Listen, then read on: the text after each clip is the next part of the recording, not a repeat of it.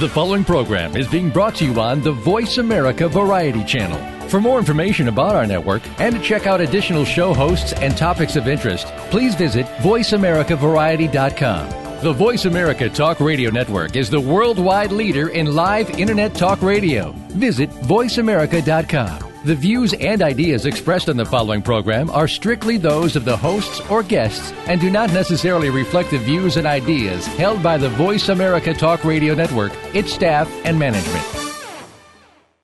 Help! I need somebody. Help! Not just anybody. Help! You know I need someone. Help! Welcome to Family Caregivers Unite with Dr. Gordon Atherley. Family caregivers don't have to be alone in their experiences. You will hear from experts and other caregivers facing the same issues that you may be facing. Now, here is your host, Dr. Gordon Atherley. Welcome to episode 288 of Family Caregivers Unite. This is Dr. Gordon Atherley, your host. Our topic today is who cares for and about fetal alcohol spectrum disorders. Fetal alcohol spectrum disorders are one of the commonest identifiable causes of birth defects and developmental disabilities. These disorders occur in individuals whose mothers drank alcohol at any stage during pregnancy. These disorders may be preventable, at least to some degree. These disorders last a lifetime, have no cure, but they can be helped with appropriate care and treatments. These disorders produce problems with learning and remembering, understanding and following directions, controlling emotions, communicating and socializing, and with daily life skills such as feeding and bathing. These disorders are challenges for public health because beverages containing alcohol are produced by a massive industry and create major sources of taxation revenue for governments. Fetal alcohol spectrum disorders are controversial because they stigmatize individuals living with the disorders and they stigmatize their families too. They are controversial because they appear to single out women for their drinking habits while paying too little attention to the effects of fathers drinking. They're controversial because of the ways justice systems deal with youth and adults who live with the disorders and who are charged with criminal offenses. And they're also controversial because support for family caregivers and their family members remain insufficient despite all the burdens fetal alcohol spectrum disorders create. Which is why our topic, Who Cares For and About Fetal Alcohol Spectrum Disorders, is so important. To discuss it, our guests are Bruce Ritchie and Thelma Vincent. Bruce is moderator and CEO of FAS Link Fetal Alcohol Disorders Society. He's a single father of a son who was diagnosed with fetal alcohol syndrome as an infant. He was a founding director of the Fetal Alcohol Support Network, which invo- evolved to become FAS Link Fetal Alcohol Disorders Society, and which now serves more than 400,000 people annually and he received Toronto St. Michael's Hospital's award for pioneer work in the area of fetal alcohol spectrum disorders. Thelma is an advocate and educator. She's president of Alberta's Fetal Alcohol Support Society, a parent driven non profit organization for persons and families affected by fetal alcohol spectrum disorder. Born in 1936 on a farm as the eldest of seven siblings, she's the single mother of two children, now successful adults, with a successful granddaughter. While she lived in the Northwest Territories of Canada, she adopted two five year old Inuit boys who subsequently were found to be affected by fetal alcohol damage. One of them was severely impacted with mental health problems. Finding little understanding of this disability, Thelma began searching for information and methods for dealing with the behaviors resulting from it. Thelma's search continues. So, welcome to the show, Bruce and Thelma. Oh, thank you for having us. Right. Now, I'm going to start with Bruce first. Please tell, more, tell us more about your life, your career and your experience with family caregiving. Bruce, please. Well, well I, I certainly never expected to be involved with fetal alcohol disorders. As a matter of fact, I never even heard the term. Uh, my, for 18 years, actually from 1972, I started my first business, and I've been in the technologies and imaging based businesses since then. And I'm a photographer, artist, and musician. But for 18 years, uh, I was a successful globe-trotting entrepreneur. Uh, then Fast, FASD came into my life, and the globe-trotting ended, and life changed rather dramatically. Uh, I've raised my son since uh, I've been his primary care caregiver since the day he was born. Um, when he was uh, four months old, it was simply too dangerous to stay, so I had to pack him up, and we left. Um, and alcohol did eventually kill his birth mother, uh, which unfortunately it happens to too many. Um, anyway, we went through uh, absolutely huge challenges right from the beginning. I mean, the list of issues were was extensive, including failure to thrive, hernia, seizures, ADHD. We had no short short term memory, uh, and developmental delays. Uh, our kids have disabilities, but the biggest handicaps uh, I've had to deal with are the battles with bureaucrats just to get the services to which he's entitled. Right. And it never ends. We're going and, to talk, Bruce, we're going to talk more about that later on. That's a very powerful introduction to you and your experience. Now, I want to ask the same question of Thelma. Thelma, please tell us more about your life, your career, and your experience with family caregiving. Thelma? Good. Um, I can go back say uh, a statement that uh, our family was never racist. We were brought up on Little Black Sambo stories, on Clarissa's bedtime stories, and the Bible, and so we had a very deep moral background. Alcohol was a no, no, no, no. Being bred and born, as the saying goes, on a farm way back as World War II was about to devastate every way of life, we naturally became hard workers, conservators, and that doesn't necessarily mean conservative.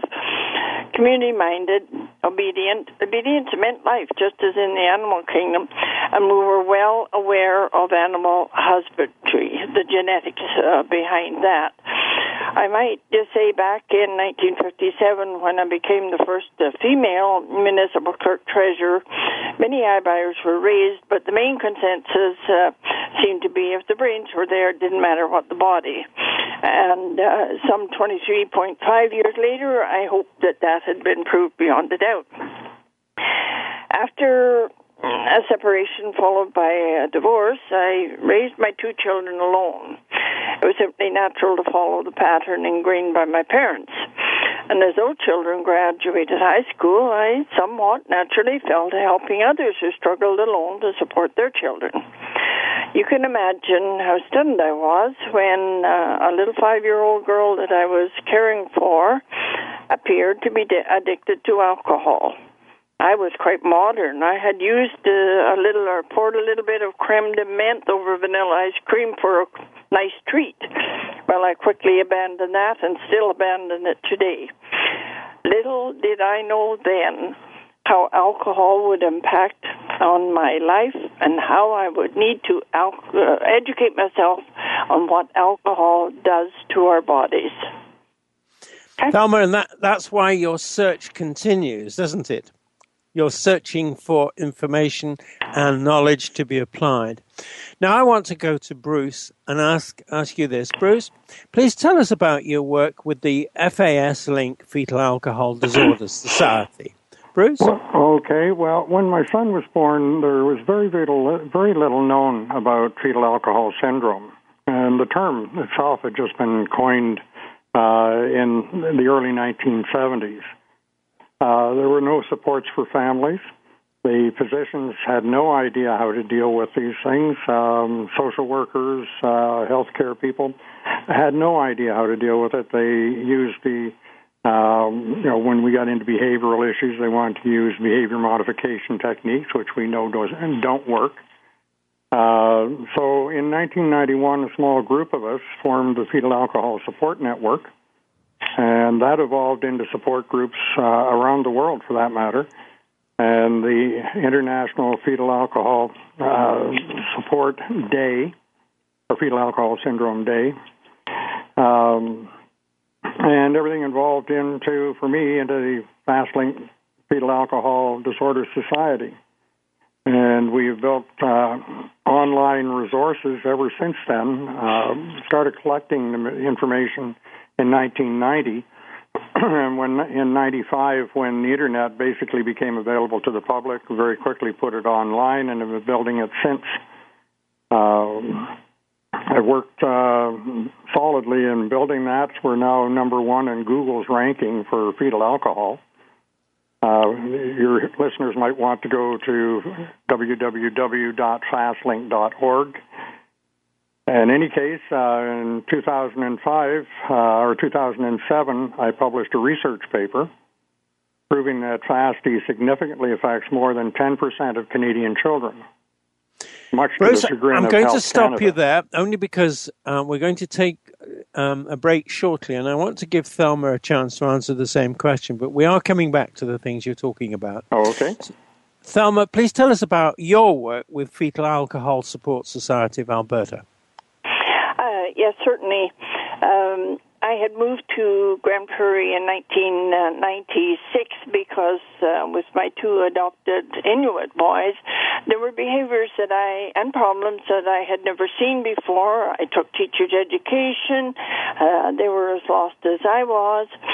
Um, so we moved down here. Uh, during the period of 96 to 99, I shopped at every door looking for help, but nobody had any idea of what I was uh, struggling with. In fact, they sent me for parenting courses. That didn't go over very well with me. During 1999 to 2000, I sat on the local Region 13 coordinating um, committee on FAS, as it was called back then, meaning the full FAS that uh, comes under the diagnostic criteria now. But then funding ceased and the committee died. I volunteered with um, two other families to become the voice in FAS, as we knew it then. And as parents, we quickly learned that we had no legal standing, no accountability, and constantly met uh, were met with the mindset that we're only parents. What could we know? We were also blamed as parents, as the mothers, for the disorder. I never did tell them that I was had adopted children, so we created our society. FAST, Fetal Alcohol Support Society, in 2001, which did give us accountability in the community, and we're still active today. Our first action was to present on uh, FASD, as it was now becoming, at a fatality inquiry. The lad had frozen in the snowbank while in children, Children's Services care. This resulted in two of the four recommendations being directed towards uh, those caring for uh, uh, ones with pa- FASD. We quickly learned that the recommendations, just having them in place without follow up accountability by the offending agency, was not conducive to improvement. Then we discovered FASlink and joined its forum. Um, with Bruce in exchanging information with several hundred, hundred other uh, mostly parents, um, bewildered parents a lot of the time, but um, the odd professional too. Um, personally, I would not have survived if I didn't have this forum and that connection. It's where we all turn for guidance, support, uh, to uh, rant and rave at times, and to access the ever increasing new um, flow on new research. And that includes on the paternal impact, and that's going to be very, very important in the in the future. Um, it's not just mothers; they are a pipeline, sure. Uh, fathers are a pipeline too, although the results may be somewhat different, but it is still fetal alcohol damage. So, through our personal struggles, we learned that neuropsychological assessments, which could identify the brain damage, would be critical to identifying that the client has a genuine disability and for obtaining support monies, housing, food, and such services as we might be able to find them. That Thelma, great. I'm just going to stop you there because we're running Pardon? out of time for this segment, but I promise you we're coming Yeah. back to all of this because these, both of you, are saying things that need saying strongly. So we'll take the break now. Okay, we only need it- 24 hours, Gordon. I'll do my best. Mm-hmm. So here's the break. This is Dr. Gordon Atherley, and my guests are Bruce Ritchie and Thelma Vincent. You're listening to Family Caregivers Unite on the Voice America Variety and Empowerment channels and CJMP 90.1 FM Community Radio. Please stay with us. We're coming back.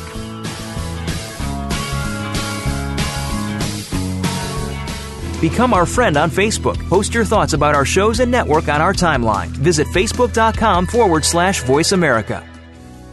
Do you know that over 70% of Americans with severe disabilities are unemployed? Are you one of the 2.5 million Americans with epilepsy? If you are, or know someone struggling with these issues, tune in to Disability Matters with Joyce Bender. On the show, Joyce will discuss these issues as well as others. She will have on nationally known guests that will offer helpful insight on disability matters and let you, the listener, call in with your questions and concerns. So if you struggle with a disability or know someone who does, listen to Disability Matters with Joyce Bender, heard every Tuesday at 11 a.m. Pacific Time here on VoiceAmerica.com.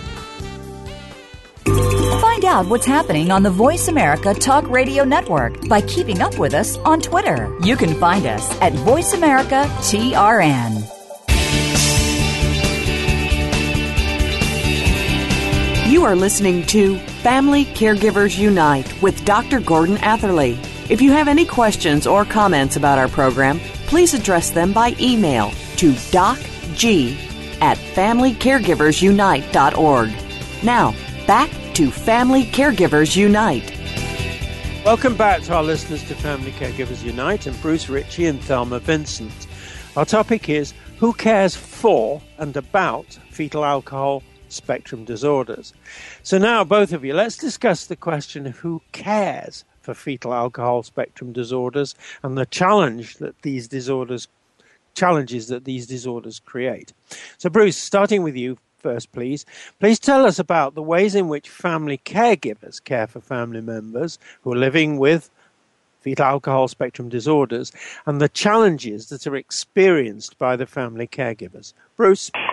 Well, the the bottom line is that it's parents who are are, are the ones who really do the main caring uh, for the kids, and we're all amateurs when we get into this fetal alcohol field. We start off not knowing, having any idea what we're dealing with, knowing that we've got some issues that we're dealing with, and not and not getting a whole lot of help.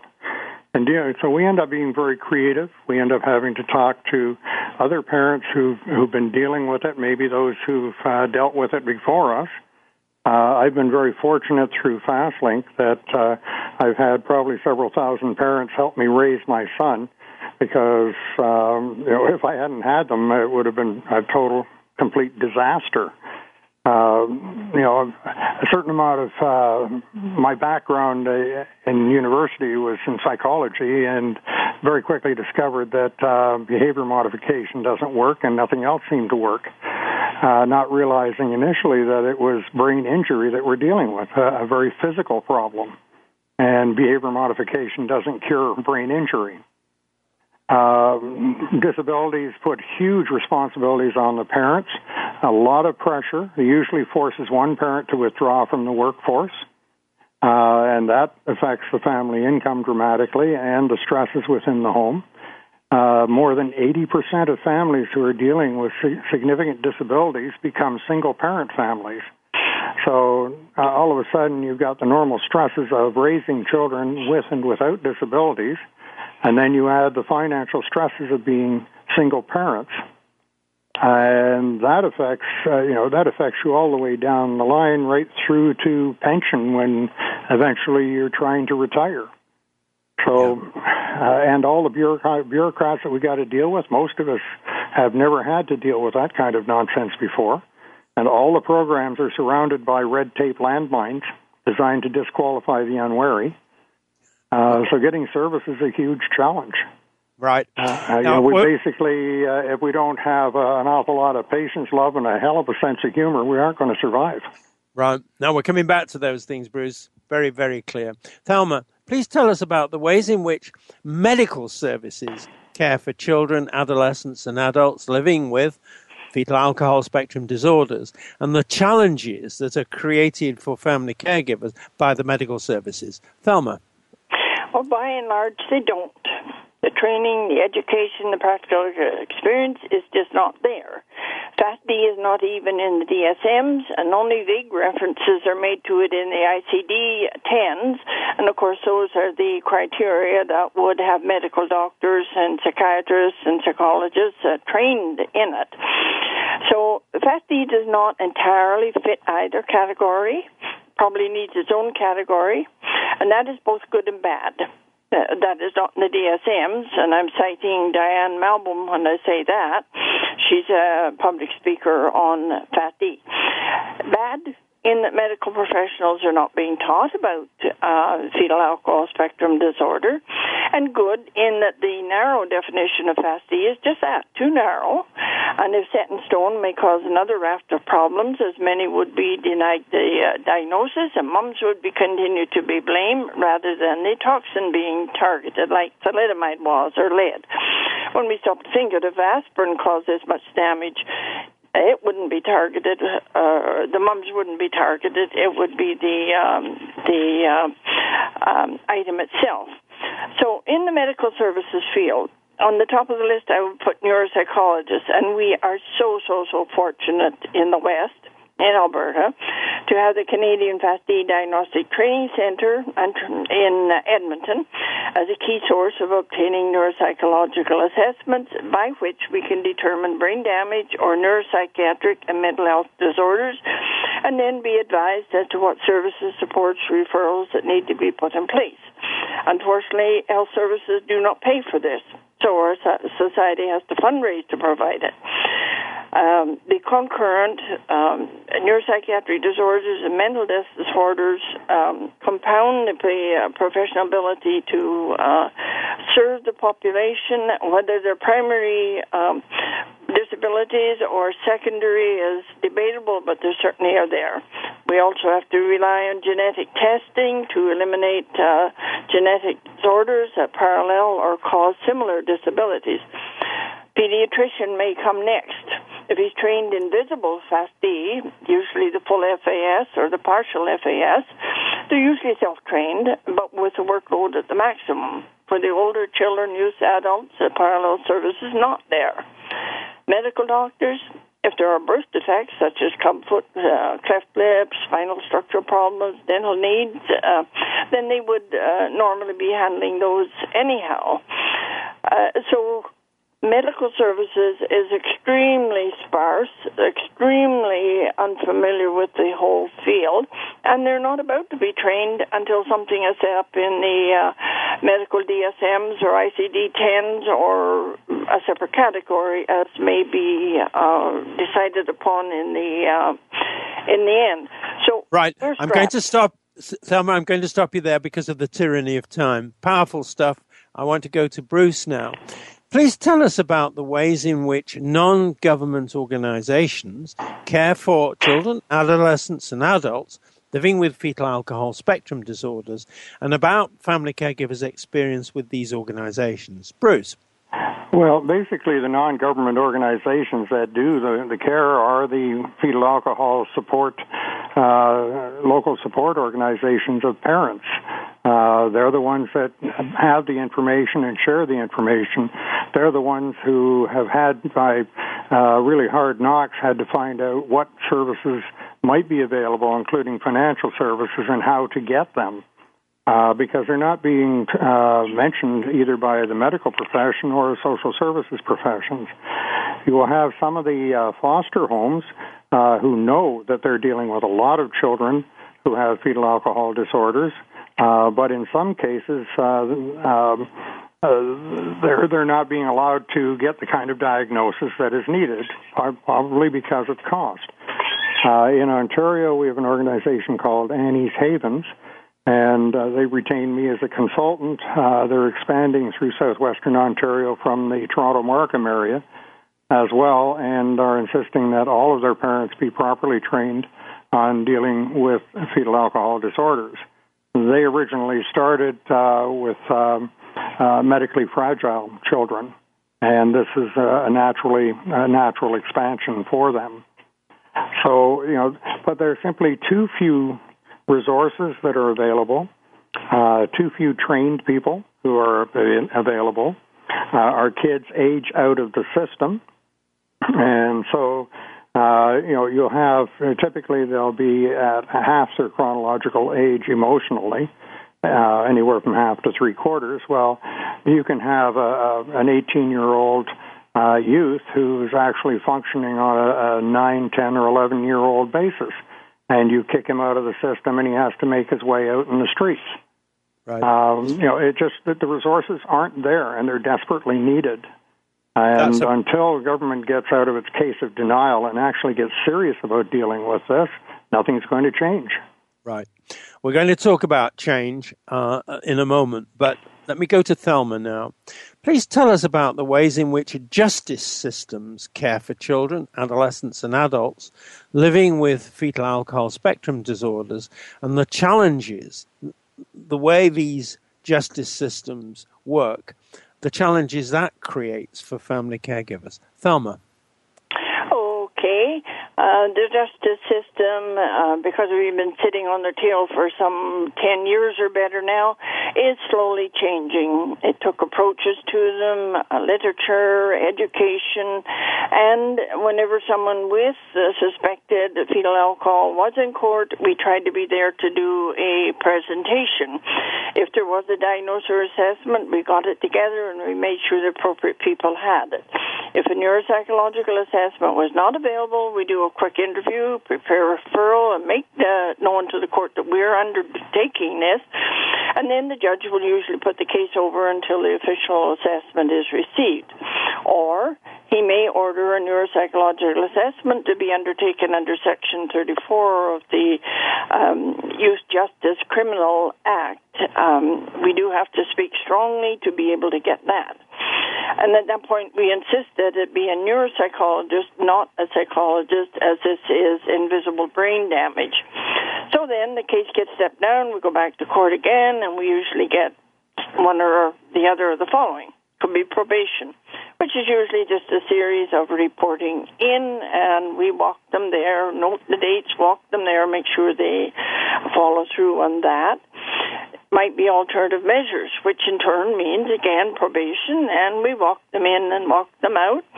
And uh, sometimes community service. Again, is very hard to get it appropriate community service because nobody is geared to be able to handle the disability. Uh, for example, one lad was given um, uh, community work at the Salvation Army hanging up um, new clothing on hangers. He could not coordinate two hands together with the hanging up process, so we had to go and have that uh, changed to something more appropriate. Inevitably, we're in and out of court uh, over several months getting all these things in, in place. If we get alternative measures, uh, while it's a form of probation, we can approach a probation officer and say, uh, suggest some things like John Howard Society for Anger Management, mental health services for counseling, um, things that will look good when we go back before uh, the judge, but because it's it's brain damage and permanent. Uh, it's not resolvable by counseling. It just looks good on paper. So again, the caregiver or the society is the one that takes the uh, the load on their shoulders. And if the assessment reveals mental health disorders, again, we might be referred to Alberta or Canadian Mental Health, who again are not trained. We can ask for addictions and mental health counseling, but again, it's brain damage. They're not going to take it in place. It's, it, this brain damage is what's caused these problems. So effectively, there are no effective um, um, programs as to the understanding, training, and money to execute any of the um, resources that should be there. The problem is just simply dumped on existing um, ill-equipped uh, providers. For those needing um, structured low-stimulus environments, Children's Services effectively closed our one and only wilderness camp. Those attaining 18 simply entered the revolving doors of the correctionals, and one did, with three or four murders on his charges. But he was out of trouble for years at the camp, and children flourished out there. So we have a long, long, long way to go, and it begins with education and understanding that these kids aren't willful, disobedient lawbreakers, but they have a genuine disability that uh, uh, is very difficult to deal with. Right, and it's just to quickly finish off, it's a disability that arises from brain damage, and you've both right. made that very clear, and that's very important. Now, it's time for the break again. This is Dr. Gordon Atherley, and my guests are Bruce Ritchie and Thelma Vincent. You're listening to Family Caregivers Unite on the Voice America Variety and Empowerment channels and CJMP 90.1 FM Community Radio. Please stay with us. We will be back.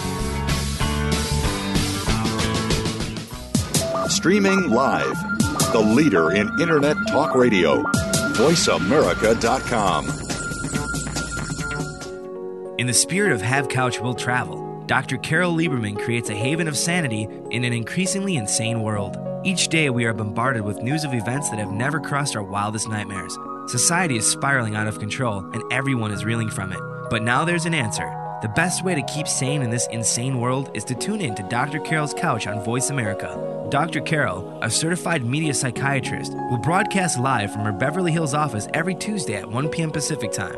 Call or log in and get help with whatever is sending you reeling whenever you need a soothing voice to calm and advise you. That's Dr. Carol's Couch every Tuesday at 1 p.m. Pacific Time here on America's Voice, voiceamerica.com. Talk, talk, talk. That's all we do is talk. Yeah! If you'd like to talk, call us toll free right now at 1 866 472 5787. 1 866 472 5787. That's it. That's it. VoiceAmerica.com. You are listening to Family Caregivers Unite with Dr. Gordon Atherley.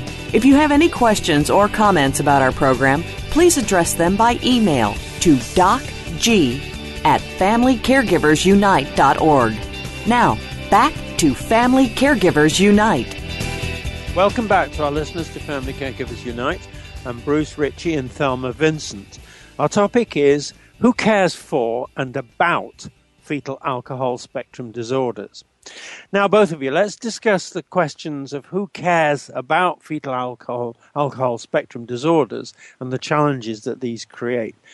Bruce, starting with you, please tell us about the organizations in our society which care enough about fetal al- alcohol spectrum disorders that they advocate for ways to overcome the challenges experienced by individuals who live with these disorders. Bruce? Okay, well, it's it's actually improving uh, over where it was at 20 years ago.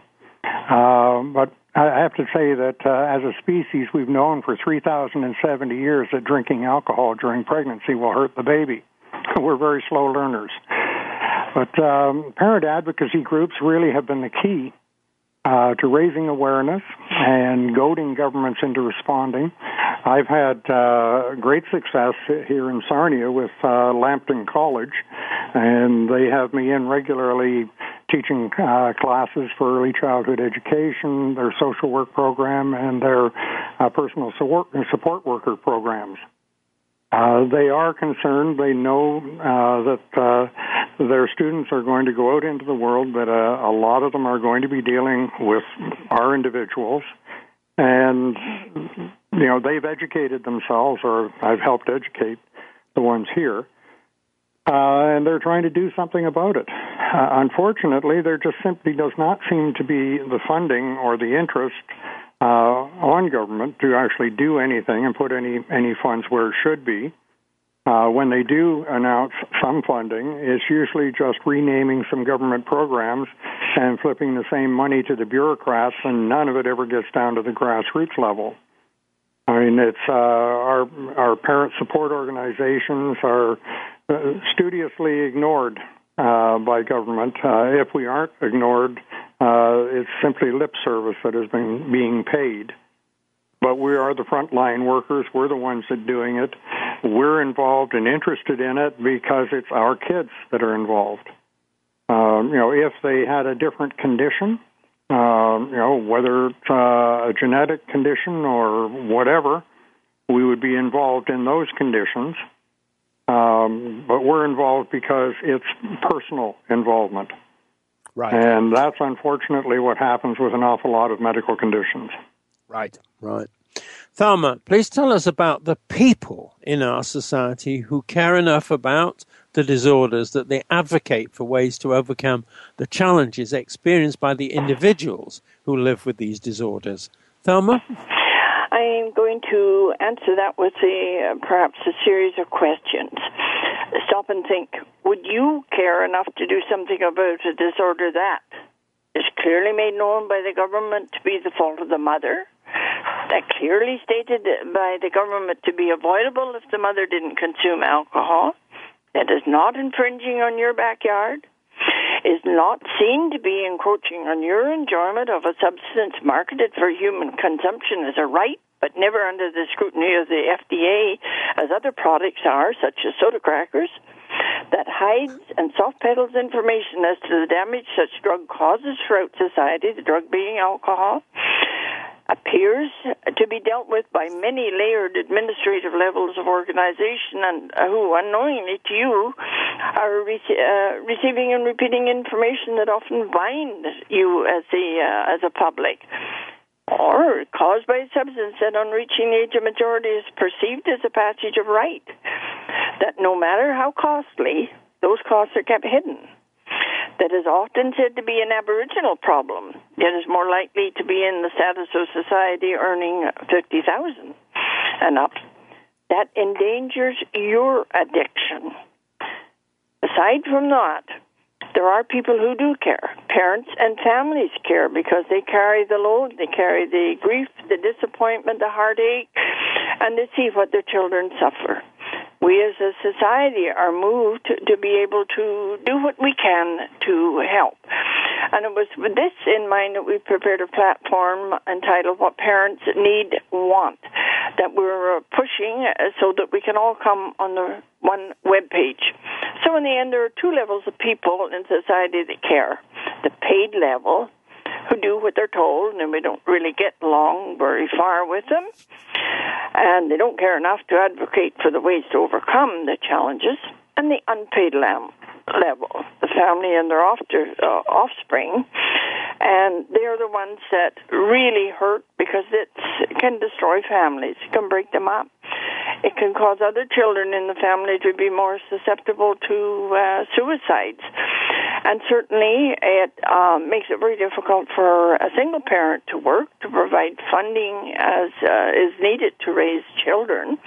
And you may have more than one child in the family, and they can be very, very, very different from each other. So you're pulling one and pushing the other one. And of course, they like to be treated the same. So that's how I would answer that one. Right. Very important answer. Very important question, Thelma. Now, Bruce, please tell us about the organizations in our society which care enough about fetal alcohol spectrum disorders that they are advocates for ways to overcome the challenges experienced by the family caregivers. You've spoken a lot about the challenges. Well, again, it comes back to the, the, very base root is the parents. That's where this starts from, and the parents' uh, support group uh, organizations uh, like um, uh, oh, Lambton College, uh, other colleges who are setting programs uh, to try and train people.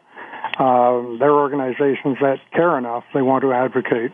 Uh, teachers themselves, some of the teaching is actually making it into teachers' college, but they need a lot more training. And the reality is that over 20% of our kids are receiving special education services, more than half of them for conditions of types known to be caused by prenatal exposure to alcohol. And we know that 37% of babies, according to Stats Canada, are exposed to binge drinking during pregnancy. So, I mean, it's the the numbers are coming out. Some of the research is coming out. Um, government is still in a lot of denial because if they actually admit to the the level of the pro- problem, they will actually have to fund it. But a lot of the difficulties we run into is that for the people who are paid who need to respond, the money isn't there for them to be able to spend the time in that area. and that includes in research. Uh, geneticists uh, who work with us for fetal alcohol uh, diagnoses uh, point out very clearly there's almost no money for FASD research, but there's lots for uh, research into cancers, familial cancers, etc. Uh, the funding just isn't being put to where it's going to be effective. So I've got to give um, a few organizations the thumbs up, but most of them, uh, you know, just by default, they're thumbs down. Right. Thelma, please tell us about the people in our society who care enough about the disorders that they are advocates for ways to overcome the challenges experienced by the family caregivers. The people advocating for family caregivers. Who are they? Tell us about them. Thelma, please. Uh, it's a little more difficult for me. Um, because the younger ones are covered by a network here, it is not good um, protocol for us to interfere with what is happening there, although we will work with parents who are in stressful situations or simply don't know that their child has anything more than ADHD. And I've sat in an ADHD meetings and looked in in at many attendees there who had problems that were indicative to me of fetal alcohol. And in fact, one family, grandmother, mother, and the child all had evidence of uh, fetal alcohol, but they were calling it ADHD. Maybe it was more acceptable. Um, paramount uh, to us progressing is that we get all on the one web page and go after the same thing. As long as we're divided, we will not get the necessary supports from the uh, government. Families need uh, help. Uh, they certainly are pushed with the financial needs. Um, if they can't go to any agency and be treated with respect and a no blame attitude, they're not going to go. They're petrified of children's services because they don't want to lose their children. They simply don't know where to go. And that's what moved us to start initiating the platform, what parents need and want. Whether we'll get that uh, going far or not, uh, it's hard to say. It won't be for lack of effort on uh, my part, and we're certainly willing to amend and um, extend it as needed. Um, there's always new information coming out, new research, and so our uh, information has to keep changing and expanding and being more explicit and accurate. What comes out from uh, government organizations is what we struggled with uh, some 20 years ago and not really new research. Unless we bring in a speaker like Diane Malbin from Oregon, and that was resisted for quite some time, but she was in this past week, and she had the information on the paternal impact, how it happened, and while the uh, the indicators were slightly different than uh, from the maternal impact, it still is fetal alcohol damage. And so some of the attendees uh, approached me afterwards and said, Isn't that what you've been saying for the last 10 years? I said, Yeah. Yeah. and uh, now they're, they're slowly catching up. Um, because of the stigma, uh, the whole diagnosis, the whole scope of fetal alcohol seems to be stuck in a rut somewhere, hid behind a rug, not wanting to be brought out. Um, as long as they can blame the mom and not target the toxin, it's very hard to make progress. So we we urge support on everybody. It's part of why we're willing to do this program. Is the individual has power, but the individual must get together with other individuals and speak with a united voice. And no two of our children are the same. No two of our adults are the same. They are the same in the in the sense that they're all different from the mainstream society, but each one has individual needs and will require individualized um, services and, and treatment. Now, I'm just going to summarize very quickly back to you. It's the people who are the family caregivers who create the organizations which bring the change. That's the message. There yeah. are people out there who do work with you and are sympathetic, but essentially it all comes back to the family caregivers for all the reasons you said who care and advocate. And so supporting their organizations, to me, seems a high priority. Now, on that point, I'm going to take the short break. This is Dr. Gordon Atherley, and my guests are Bruce Ritchie and Thelma Vincent. You're listening to Family Caregivers Unite on the Voice America Variety and Empowerment channels and CJMP 90.1 FM Community Radio. Please stay with us. We will be back.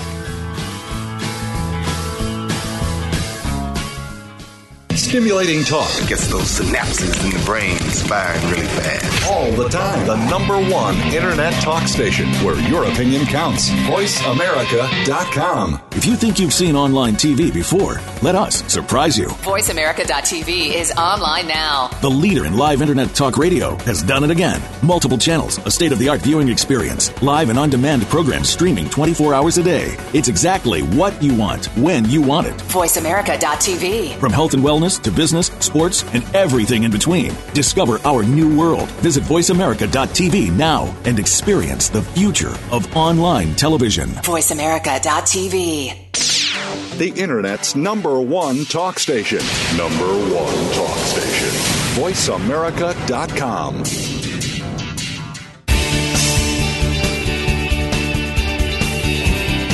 You are listening to Family Caregivers Unite with Dr. Gordon Atherley. If you have any questions or comments about our program, please address them by email to docg at familycaregiversunite.org. Now, back to Family Caregivers Unite. Welcome back to our listeners to Family Caregivers Unite and Bruce Ritchie and Thelma Vincent. Our topic is Who Cares For and About Fetal Alcohol Spectrum Disorders. So, now both of you, let's talk about what more you would like to do and see done to bring more help for children, adults, adolescents, adults, and their family caregivers.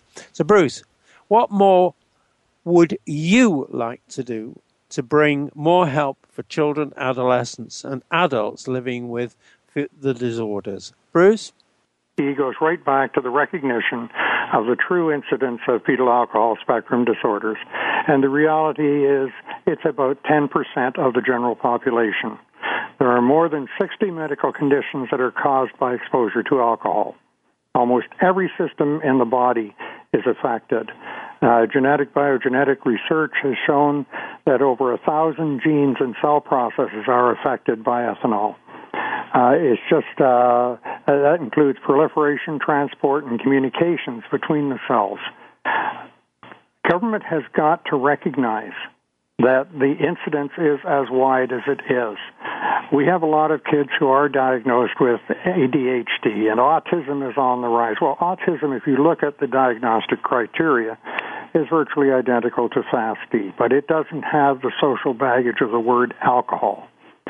Uh, pervasive developmental disorders, reactive attachment disorders, all of these things, the doctors seem to think they can pick on on uh, one of the alphabet soup conditions and leave it at that without actually finding and inquiring further as to what the cause is. Because if they do, they'll find that they will have a different protocol for treatment for the individual and perhaps for the family too. Right. Uh, if they deny, if they refuse to provide the diagnosis or are in, unable to, and it should all be under our Medicare and not out of the pockets of the families. I mean, that's self-selecting all by itself. If you have to put out two thousand dollars or more for a diagnosis, um, you know, and they're already in denial to a large extent. Uh, the recognition has to be there that Gotcha. the incidence is high, that it is going to require money to actually deal with it. The medical schools are going to have to be training their people. The nursing schools are going to have to. Social services are going to have to train. All of these things have to be done if we're going to provide supports and create a world that our kids can actually survive in. Your options are spending $100,000 a year imprisoning them. Yeah. Now, Bruce, I'm just going to stop you because of time, but we will summarize this. Uh, Thelma, what more would you like to do to bring more help for family caregivers for the disorders we're talking about? Thelma?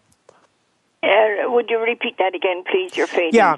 Yeah. Thelma, what more would you like to do to bring more help for family caregivers who who are caring for family members with fetal alcohol spectrum disorders. Thelma? In a sense, uh, there are things I would like to do, but uh, more accurately, there are things that um, the uh, persons in authority, such as the government, need to do, and that's why we're pushing our platform. And I think, just to put that in perspective, I'm going to touch just on a few points of that. Um, number one, we want active input into the leadership team that decides what they think we need, and we see that being done by a parent advisory council, a PAC uh, council, and we want to select those because we know who's knowledgeable and who has just become stunned by the knowledge that hey, this may be what's happening to their child. We want education on a broad, broad, broad range, continually upgraded and incorporating um, new research. And we want education as to the toxic nature of alcohol. It is a powerful drug in any shape, form, under anything, and it affects any cell in the body, particularly the brain. It drags the uh, moisture or the the water out of a cell, and that's what kills the uh, the cell. And uh, we're finding that uh, some of those um, um, damages. Um, uh, such as the first time um, bipolar person where the only link could have been drinking alcohol is passed on to a daughter or son and uh, that is not going to go away overnight. Some things will um, ameliorate but we're seeing up to three generations with still some of the facial anomalies showing. Right. So it's it's not just one generation we're talking about. We want to broaden the current definition of fetal alcohol to include right from the moment of pre-fertilization through uh, the embryonic, through the gastrulation stage, right through till the baby is born and after the nursing period is over. We want alcohol placed under the Food and Drug Act, as is every other product for human consumption. And we want the right to a timely diagnosis and assessment and suitable uh, intervention and treatment. And we want financial support without the demeaning uh, uh, process that we have to go through now. And we right. want compensation for all those innocent victims that have been uh, damaged over the years by neglect to face up to the responsibility of those who traffic in and market in this um, uh, uh, toxin. Right. Thelma, I'm just going to stop you because we're going to run out of time in a moment, and yep. I want to just finalize. Bruce, yep. you've talked about things in the healthcare systems, medical systems that you want to see done. Just round that up, what do you think that physicians should be doing now to address the challenges you've talked about? Well, diagnosing FASD to me is not all that complex. From looking, going through all the criteria, a family physician should be able to do the diagnosis, the primary diagnosis of FASD. The detailed diagnosis of, of uh, which systems are affected to what extent to help make the plan of treatment for the child can come later. But the primary diagnosis has to be done early, as young as possible. Then you can put the interventions in place and the child has a chance to survive. They can't wait to get their diagnosis when they're 10 or 12 years old or when they come before the, the courts for the first time. This needs to be done when they're infants. Every physician needs to be trained. Every right. physician needs to be doing, every family physician needs to be doing screening of both the uh, male and female patients onto their um, alcohol use. And quite frankly, the little urine test strips are available that should be used as part of uh, the regular office visits. They That's it. Now I'm going else. to stop you only because of the tyranny okay. of time. Because I want Thelma to say, what about social services? What more would you like to see them done? Very quickly. Thelma, please my relationship with social services is is uh, a bit like putting salt in a wound. I like to avoid them because families are afraid of losing their children because of being blamed for the disability, and I uh, I would like to see though the costs and the services available through our healthcare system again without blame or fault finding, but with practicality and efficiency and with the welfare of the family families and the not just children. We have adults that are finally being diagnosed and finally understanding that they're not bad people. They've had a disability. It's something they're going to battle but it is not their uh, um, uh, fault that they were born with this way. Right. It was brain damage caused by alcohol. That's the point of both of you, isn't Right. it? Yeah. Now, and usually, Gordon, if I could make one comment, most of the time it's done in the first three months before mom even knew she was pregnant, and she was just doing the cultural normal thing. Right. Right. Okay. Now, unfortunately, this powerful, powerful episode has to come to an end.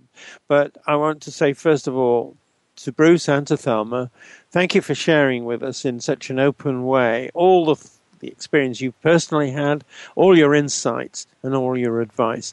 And I want to wish you, on behalf of everybody who's listening and me, every success in your work because it's vital. And I just hope that this this episode of Family Caregivers Unite will have been of some assistance to you. I also want to say thank you to our listeners. We'd like to hear your comments on this episode. And from our listeners, I'd like to hear about ideas for topics or if you're interested in being a guest on the show. Our next episode will be spiritual support for recovery from addictions. Please join us, same time, same spot on the internet. Talk to you then. Thank you again for joining us this week for Family Caregivers Unite with your host, Dr. Gordon Atherley. Please tune in again next Tuesday at 10 a.m. Pacific Time, 1 p.m. Eastern Time on the Voice America Variety Channel. And until then, we hope our program will help make the coming week easier and more hopeful. And I do appreciate you being. Thanks again for listening to the preceding program brought to you on the Voice America Variety Channel. For more information about our network and to check out additional show hosts and topics of interest, please visit VoiceAmericaVariety.com. The Voice America Talk Radio Network is the worldwide leader in live Internet talk radio. Visit VoiceAmerica.com. The views and ideas expressed on the preceding program are strictly those of the hosts or guests and do not necessarily reflect the views and ideas held by Voice America Talk Radio Network, its staff, and management.